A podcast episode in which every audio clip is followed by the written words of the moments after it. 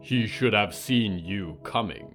He turns from the man whose life he was ready to take, but too late. You are already inside his ribcage, and his blood is sweet like honey on your claws. You seize his neck in your teeth, inhale the unnatural flame of his soul as it leaves his shell. His fiery weapon falls from his hands as you tear him apart, pull his smoldering heart from the wreckage and feast. Peace washes over you, fresh sunlight in your veins, and you smile. The man who remains, you recognize him as one from your city, although he does not recognize you like this. Looks up in blood spattered awe. He chokes away his astonishment to thank you. There is worship in his eyes, and you are all he sees. Much more lies in your gaze, though. The fire rippling on the surface of the lake beyond, and your home burning to ash and ember, and somewhere far away the heart of the world does not yet beat hello from the Hallowoods.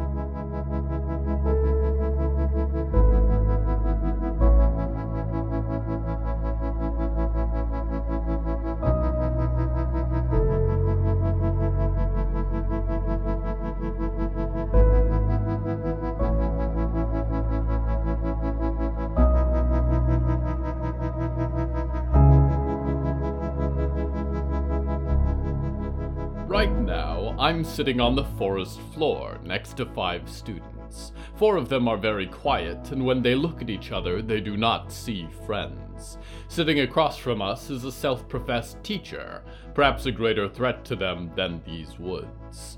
The theme of tonight's episode is enemies.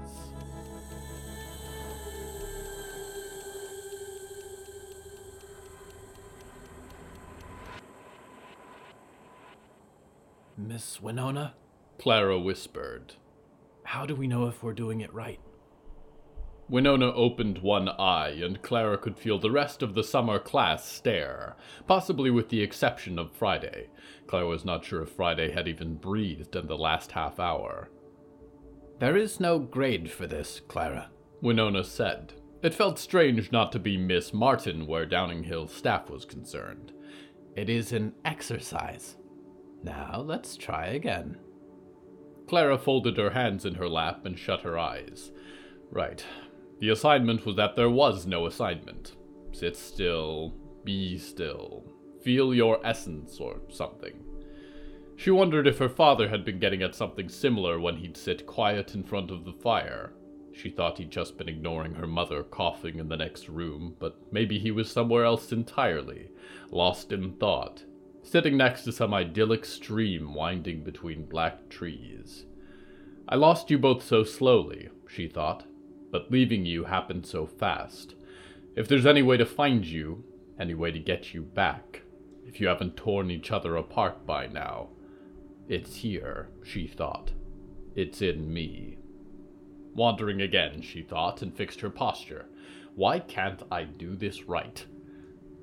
Clara, Winona said, without opening her wizened eyes. Yes, ma'am, Clara sighed.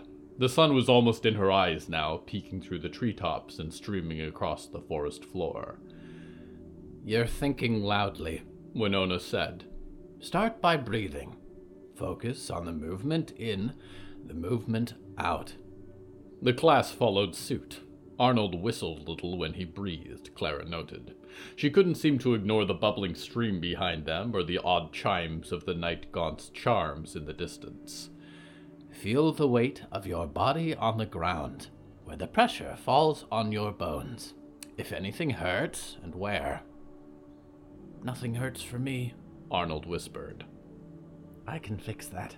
Friday murmured.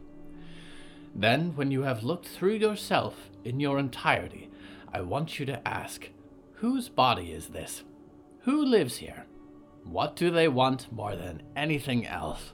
You exist at the meeting point of your past, everything that you have done, everywhere you have been, and your future. The person who sits here right now is unique. They are powerful, and they are as complete as any person ever is.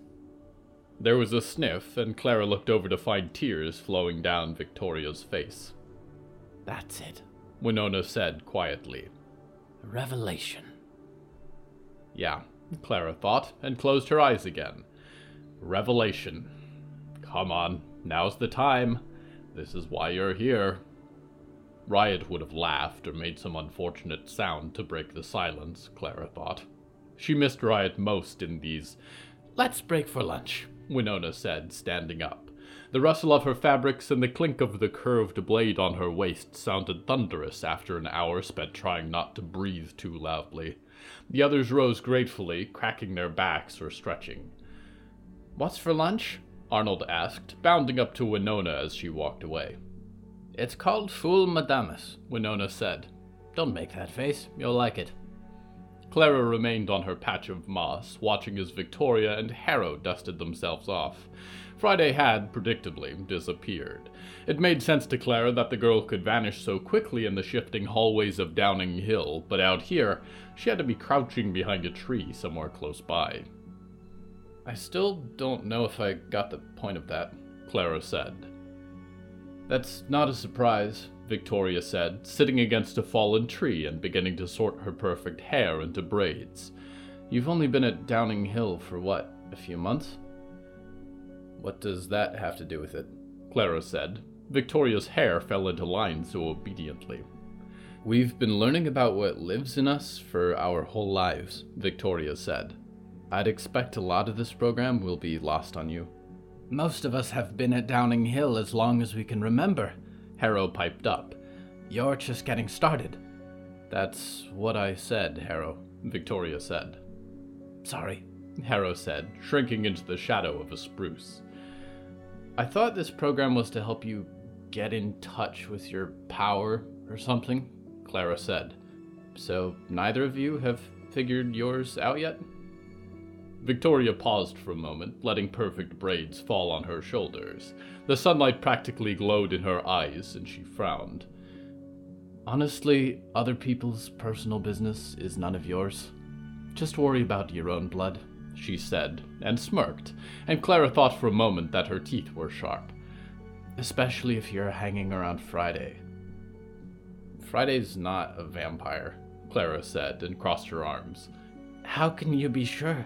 Harrow whispered, a pair of wide black eyes staring. She's nice in her own way, Clara said.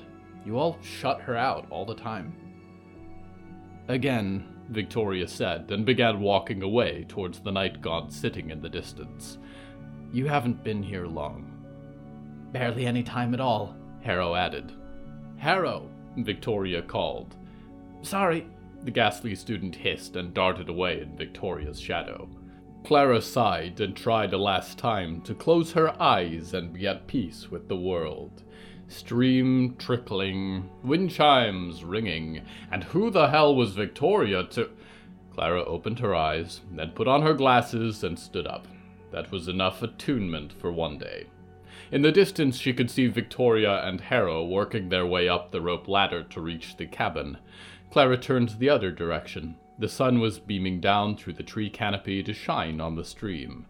Clara walked out to follow it, footsteps wandering over the moss and stones. Dog smell, she called softly, and felt the wisp of a dog gather by her side. She had that for comfort, at least, whenever she walked alone. Go find Friday, she whispered, and the hound looked up for a moment with soot spot eyes before traipsing off along the bank. Clara followed the stream down a few minutes, hopping from one stone to the next, and spotted Friday kneeling on the river bank where the stream opened up into a lake. Friday, Clara called. What did. Friday looked back to her with a finger to her lips, and then returned her attention to the lake. Clara stepped closer, approaching the girl in black, and glanced around. Water as dark as ink spread in all directions, home to lush lilies and banks of white flowers. Did you see a fish? Clara whispered. The water's full of dead people, Friday said and pointed. Clara squinted and tried to block the sun's glare on her glasses, and stepped back from the edge as soon as the waters became clear to her. There were little pinpoint lights beneath the surface. Not reflections, but green fires shining from the lake bed. What are those? Clara said. Dog smell curled around her legs. It happened after the rain. Friday whispered, holding a hand too close to the water for comfort. People got out of their beds, walked away from their jobs. They traveled north in crowds. They'd march until their feet were raw. Nothing could stop them. They went to sleep up here. If you're very quiet, you can hear them sing. Clara crept back up behind Friday, staring at the lake. They're not ghosts, Clara said. Not like the ones I know, at least. It would be so easy, Friday said, to fall asleep. Plunk. No more worries. Would you miss me? Don't talk like that, Clara said, putting a hand on Friday's coat. Of course I would. I'm only teasing, Friday said, looking up to her with a smile that didn't quite belong on her face. I've got a responsibility, and no one would feed Edgar. I wish I had my broom, Clara said, sitting down next to Friday on the rocks. It would be nice to get space anytime I wanted, and I don't feel any more in tune or anything without it. You let them take it, Friday said, she reached beneath her cape coat to produce two objects that sparkled like obsidian. One was a spider the size of a softball. Edgar glanced up at Claire with too many eyes for a moment before scuttling back to safety. In Friday's other hand was a dagger that defied the sunlight. You kept your void knife? Clara said.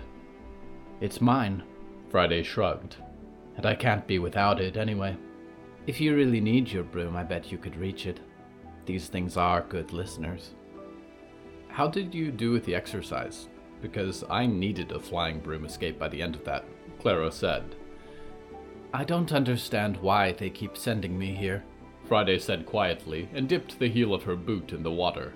A tadpole flapped away beneath the ripples, and in a flash was seized by a small fish. If I achieve my potential, I'd be lucky, and the director would be dead. Burn down the whole library, probably. They say I don't try hard enough, but they don't know what they're asking for. There was something furtive in Friday's expression, and Clara committed it to memory and poked Friday's shoulder, trying for a more cheerful tack. Maybe I could see more ghosts, or get them to show up when I wanted. Have any weird grandmothers you want to talk to? I. Clara was stabbed by a realization as she sighed. I'm so sorry.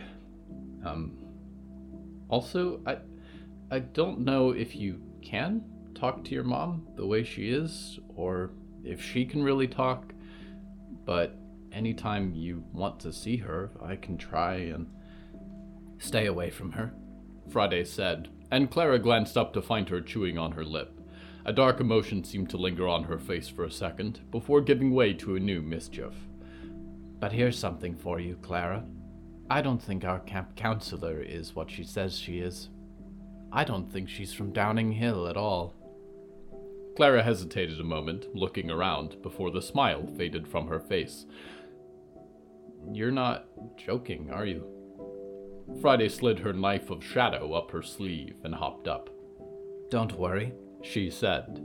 If she pulls anything, I'll turn her into one more ghost for you to play with. Friday, Clara said, dashing after her as Friday disappeared between the shadowed trees. You can't just say something like that and then walk away. Friday!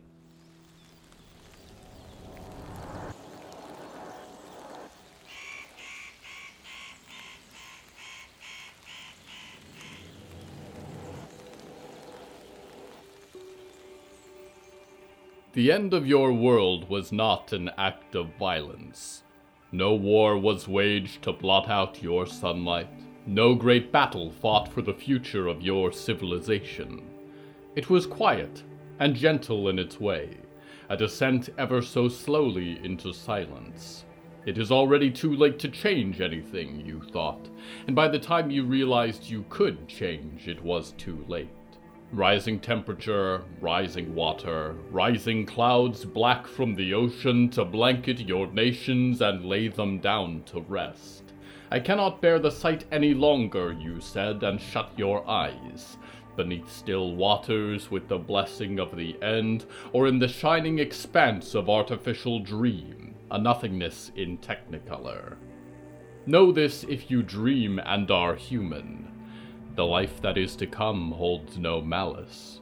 It opens its eyes to the sunlight. It wakes from the emptiness to find a world made new. Holds your dead and your weapons and your hatred. It is not their fault that they were born to inherit the world you abandoned. We go now to one who does not yet sleep.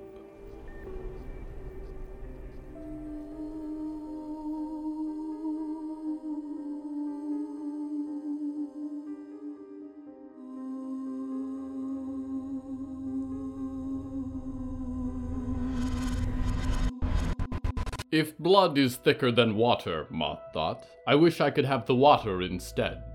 It was all around Moth in aquaponic pools and filters and farming tanks, vats of dark fish and blooming produce. Blood was inescapably around Moth as well. Uncle Gale had a voice that could be heard through any wall, and Aunt Darla.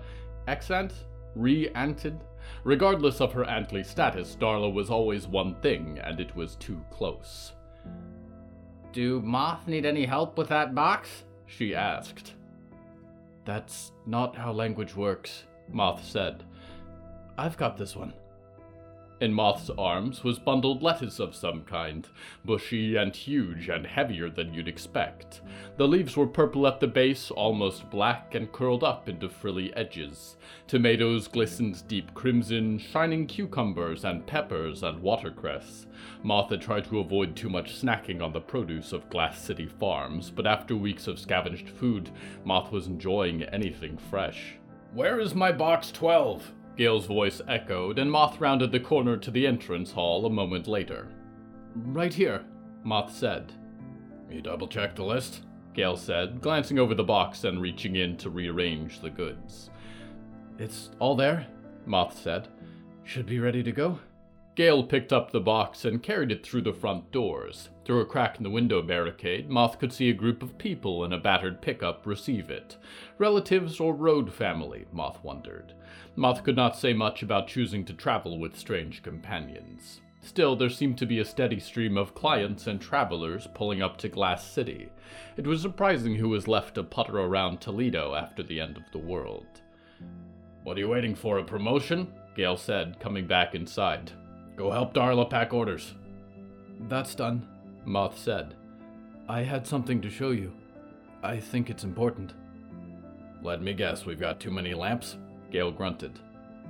This way, Moth said, and ignored him in favor of fluttering through the hallways and passing by farm workers over to a tank in the back corner of the warehouse. Gale arrived a few moments afterward, his sledgehammer at his side. Look, Moth said, and pointed into the pool. Gale leered over the edge. There were fewer fish in this one, darting beneath the water.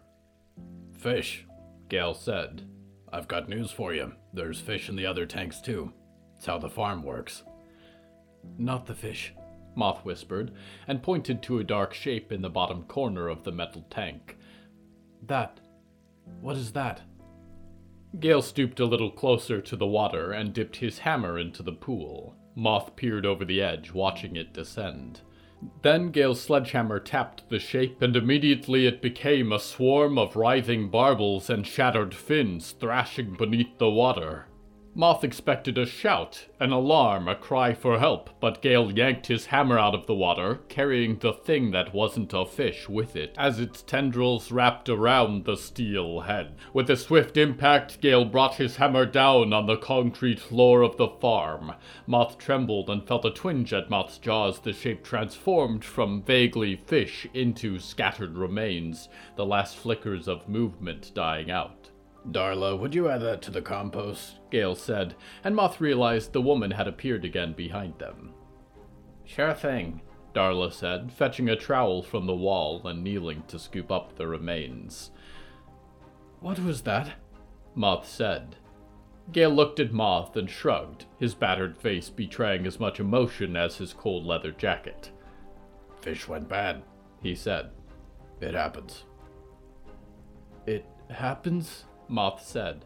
Isn't that the bad water? that does that to an animal? Moth looked across the farm. Pipes. Pipes everywhere. From the rain barrels to the reservoir to the fish tanks to the hydroponic bays. We need to clean it all, Moth said. It's connected. None of it is safe. There was a glance from one of the workers a few pools down, and Moth looked back to find a glare on Gale's face which made Moth shudder. His knuckles tightened on the hammer handle. Enough, he said before lowering his tone. Come with me. Moth watched as he stormed off across the farm floor, and Moth hesitated a moment before following him into his office, a room which had once been themed after a beach, if the paint on the walls was any indicator. He had barely shut the door when he whirled around, and Moth almost fell backwards into the desk. You do not say things like that to me in front of my staff, he said. Do you want everyone to panic? Business to close? All these hard-working people back on the streets? Is that what you want? None of that, Moth said, tugging at Moth's gloves. I just thought that this is serious, isn't it? When an animal turns like that? Doesn't that mean the water is bad? Bill really did shelter you, Gale said, pressing a fist to his brow. What, you want a little plastic bottle? Because that's all gone up here. What we do have is water from the sky. There's no chemtrails or alien rays or mutant serums. That fish had two heads, Moth said. You don't think that's a problem? It's life, Gale said, and glanced at Darla as she pushed into the office. In case my brother never told you, it's the real world we live in. I'm sorry Moth had to see that, Darla said. Gale, you shouldn't have done that in front of them. I'm sorry, Moth said, mustering up as much of a voice as Moth could. Did I miss the part where this is normal? If your water has turned black, then everything that comes out of this farm, everyone here, the crops, the fish, the chutney, it's all bad, isn't it? Bad's a bad word, Darla said solemnly, and put a hand on Gale's shoulder. Moth noticed a pale frenzy on his face and a trembling hand on his hammer's shaft. Gale, go cool off. He left without a word, and Darla shook her head. Why'd Moth have to go and do that? she said. He's going to break something. Am I wrong? Moth said, sitting against the desk. What am I missing, Aunt Darla? All. Darla began, and there was a crash from somewhere outside. She coughed and continued. All the water is bad water. It comes in the rain. Filters don't help, neither does boiling, so you just get used to it. It's worse some seasons than others. I guess you don't see much rain down in Vegas. All those families, Moth whispered. Twelve boxes today. Twelve vehicles flashed in Moth's mind. Do they know? Darla shrugged and opened the door. They should. That's just common sense. Moth sat in the paper strewn office, staring at the painted waves until Moth stopped shaking. A tumult of thoughts fluttered in Moth's mind, but the one that resounded the most was simple I cannot stay.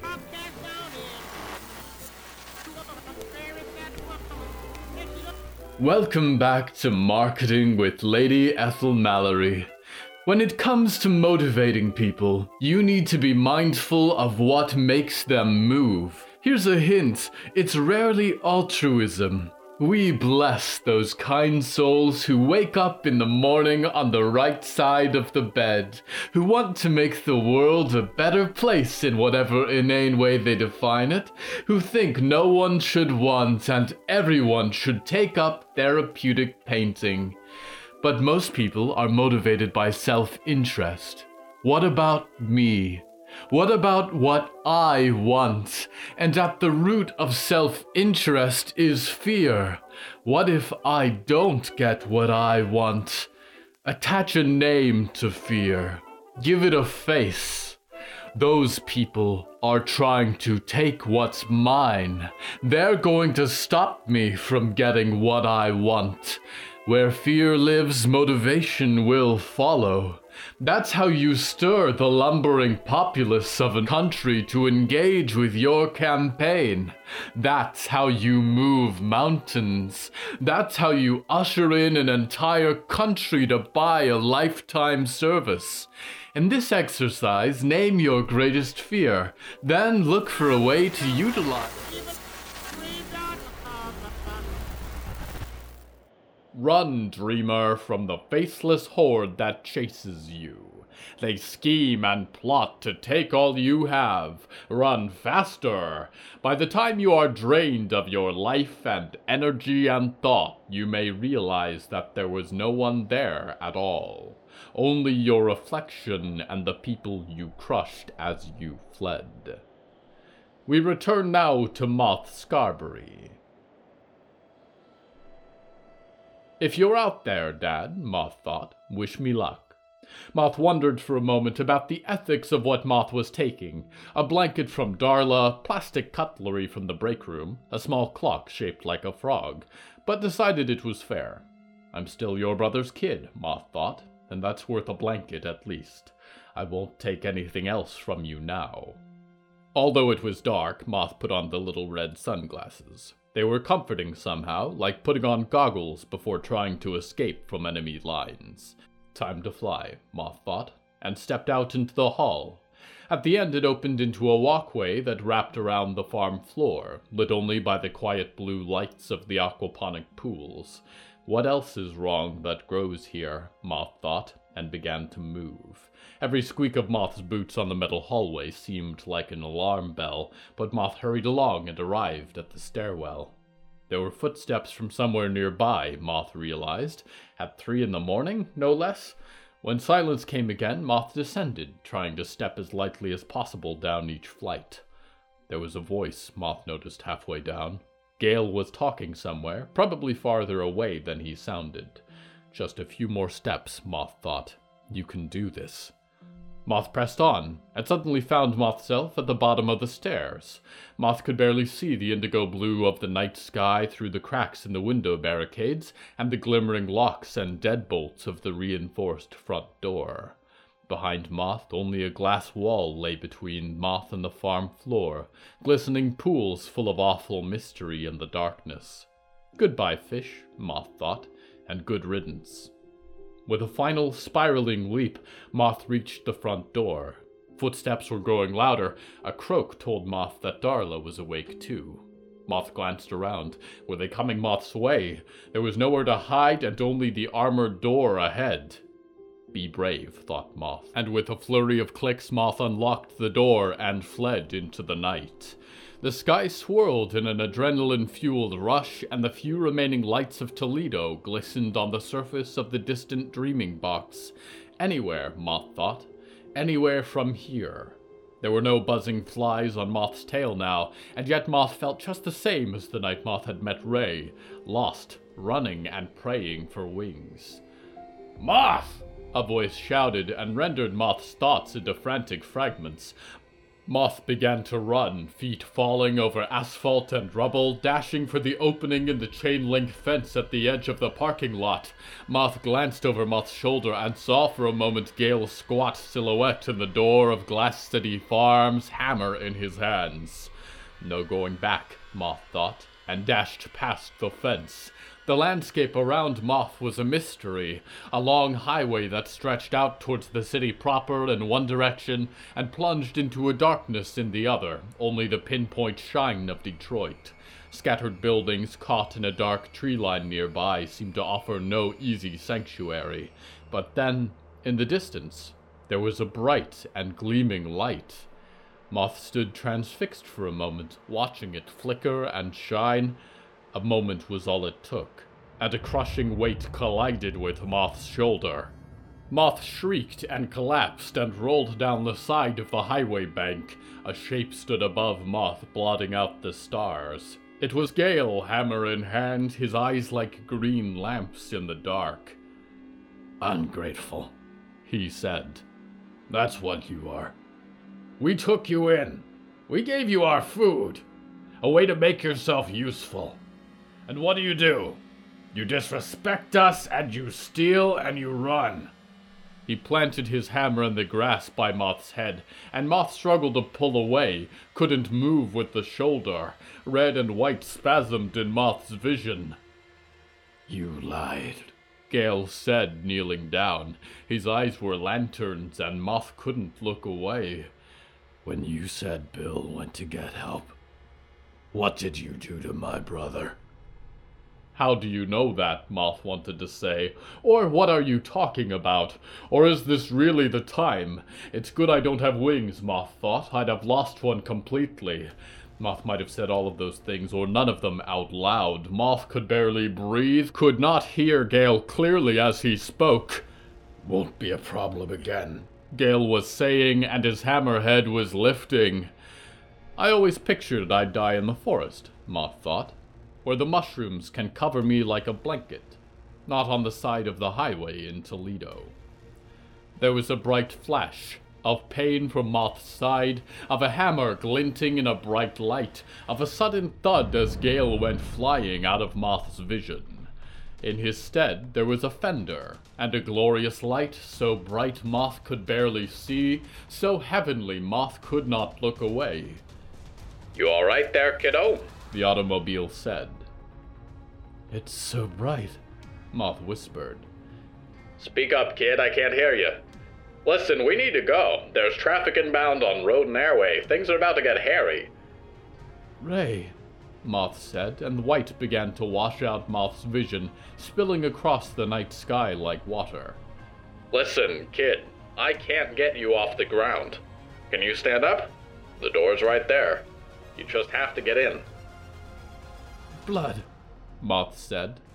Blood was what ran through Moth's vision, and there was a roaring engine and a buzz that shook Moth's bones, and everything was red and shining white, and the light overtook Moth completely.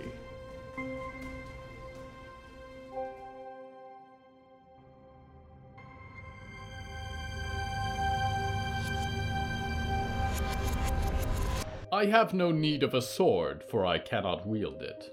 When incarnate, I am only a little fur and teeth and vulnerable eyes. It is for this reason, then, that I do not hold in my heart great vengeance. What can you do against family? Although they are neither caring nor kind, they are all that I have. They bicker amongst themselves, certainly, as much as any quarrel I could name. Squabbles for resources and dominion that probably mean nothing to them, a little way to pass the time. Yet they do not hesitate to enlist life to their causes, sending their agents to battle like toys on a game board. Is that how they felt, I wonder, when they drew their weapons against. No, we are past that. I have come to terms with it all. I must be bigger. I must take the healthy road forward. That is the past, and for all my eyes I cannot touch it, could not change it for a thousand swords. We go now to a weapon.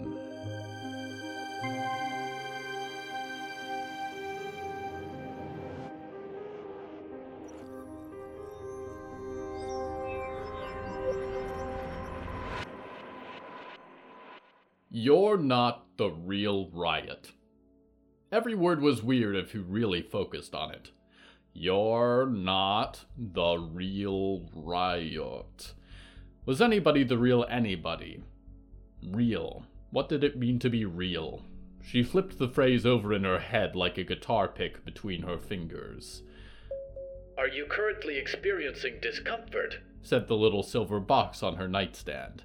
I can select one of our calming dream programs for you. Boxy, am I the real riot? she asked from the window, where she had cocooned herself in her comforter.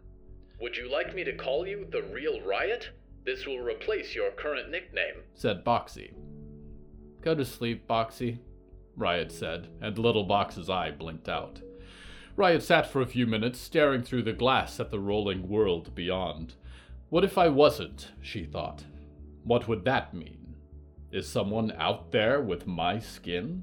My body? Some stranger, some weird dissociative episode made real? Or was that girl in my dream just trying to wig me out? I'm the real riot, she whispered to the dark horizon, breath fogging up the glass. I'll fight you for it. That's it, she thought. I've totally lost the plot. She pulled up her blanket and waddled out of her room, ambling down the hall. The shining tile was cold on her feet. Needs more carpet, this place, she thought. She stopped at the doorway a few halls down. A combat drone perched on either side like huge insects, fascinating objects that gleamed opalescent black and purple. Their rotor wings were folded away, and soulless orb eyes gave her reflection a big head. Can I see my mom? she said. The drones did not respond, and she pushed open the door. Riot? Her mom said as Riot tromped in. The head of the bed was raised, and her mom slid a guitar to the side as Riot entered. You okay, honey? Hmm, Riot said, sitting down on the foot of the bed. The room was messier sheets of paper taped to the walls, a rack for the guitar to the side. The dreaming visor laid abandoned on the nightstand. What's up? her mom said, folding her arms and nudging Riot with her foot. Just feel weird, Riot said. I bet, her mom said. Who knows what they're putting in the food here?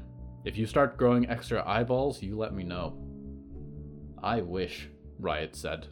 I could be like a superhero. Lady Bug Eyes.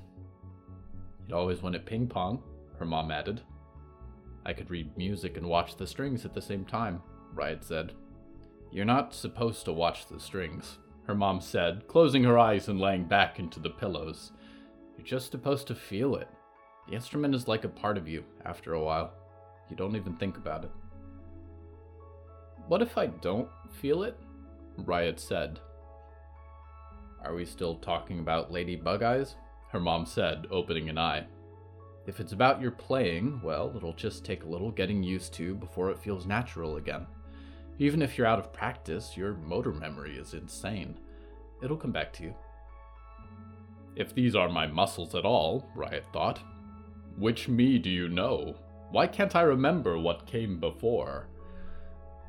I'll keep practicing, Riot said, until it feels like me again. Good girl, her mom said, but don't get into music. Some army of marketing cronies will have you do Botco covers of my songs. You'll ruin my reunion tour. I don't know. Riot smiled and pinched her mom's foot. Stone Maiden but cooler has a nice ring to it. As if. Mom, I have some big ish news, Riot said. Her mom opened both eyes and sat up a little. They're not taking you away, are they? No, Riot said. Nothing like that. But and I'm sorry if this is weird, I met Ralph. Ralph? Her mom said, sitting up straight. You met him? Is he okay?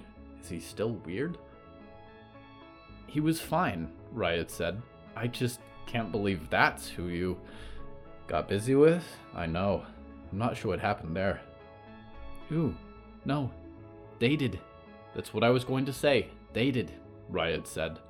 I thought you were a lesbian. Her mom shrugged. It's hard to put labels on things sometimes. It's like trying to pick a genre. Lesbian plus Ralph didn't fit on the buttons. Point is, I met my dad, and that's really weird, Riot said. Especially because I can't remember if you told me, like, anything about him. Not a lot, her mom said, eyeing her with a familiar concern. Honestly, the last year before we went to the bunker was hell because of him, and I hated his guts for like 10 years. But I guess we all wound up here eventually. I'm glad he's not dead, I guess. Yeah, Riot said, and decided not to mention his apparent swift approaching demise just yet. Maybe he'd get a chance to tell her himself. The door flew open then, and Riot jolted upright. Melanie was standing with a wide smile on her face and a slightly frenzied look in her eyes. Riot, she said. Sorry that this is so sudden, but can I steal you for a minute? Sure, Riot said. Even two, if you like. Great, Melanie said, holding the door open. Riot nodded to her mom as she shuffled out, blanket in tow. Bye, honey, her mom said, a tremor in her voice. Riot ambled after Melanie in the hall, and the press secretary tapped quickly ahead of her. What's the rush? Riot said. For a start, we need to get you dressed, Melanie said, turning to her and glancing around the hall. Apparently, we're getting a surprise visit from Lady Ethel Mallory.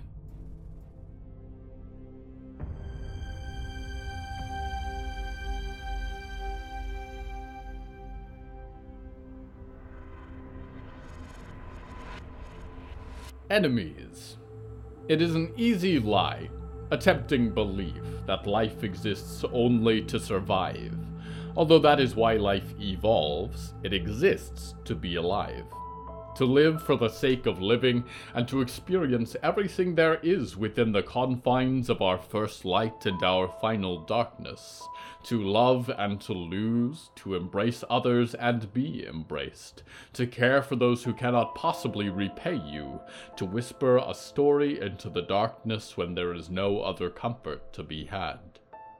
What is an enemy then but one whose fear for food, for thirst, for safety, for acceptance reigns over kindness?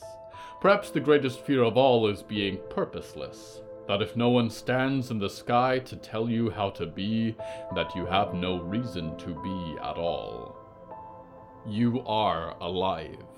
That is purpose and in embracing it you may find not enemies but fellow travelers falling alongside you back into dust. Until all your enemies have fallen, I am your loyal host Nickignick, waiting antagonistically for your return to the Hallowoods.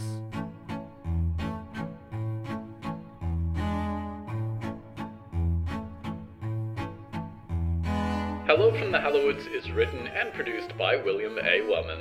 Hello, that's me. If you enjoyed this show, please don't forget to follow it and share it with a friend. The bonus story that goes with this episode is called Good Health, and is available on the show's Patreon at patreon.com slash hallowoods. Because we operate without ads or sponsors, our supporters are all that keeps this show going. Plus, supporters get weekly bonus stories, behind-the-scenes content, exclusive merch, and even more. Merchandise and episode transcripts are available at hellofromthehallowoods.com. You can even find us on social media at, at the Hallowoods. Music is used under license from Artlist.com. Our opening theme is Forest Overture by Yehezkel Raz, and the closing theme is Farewell by Malba Sitzman and Matan Efrat. Until next time, dreamers, if you see a solitary white flag flying over a desolate field, do not enter the field. Just because they have surrendered does not mean that they are well fed.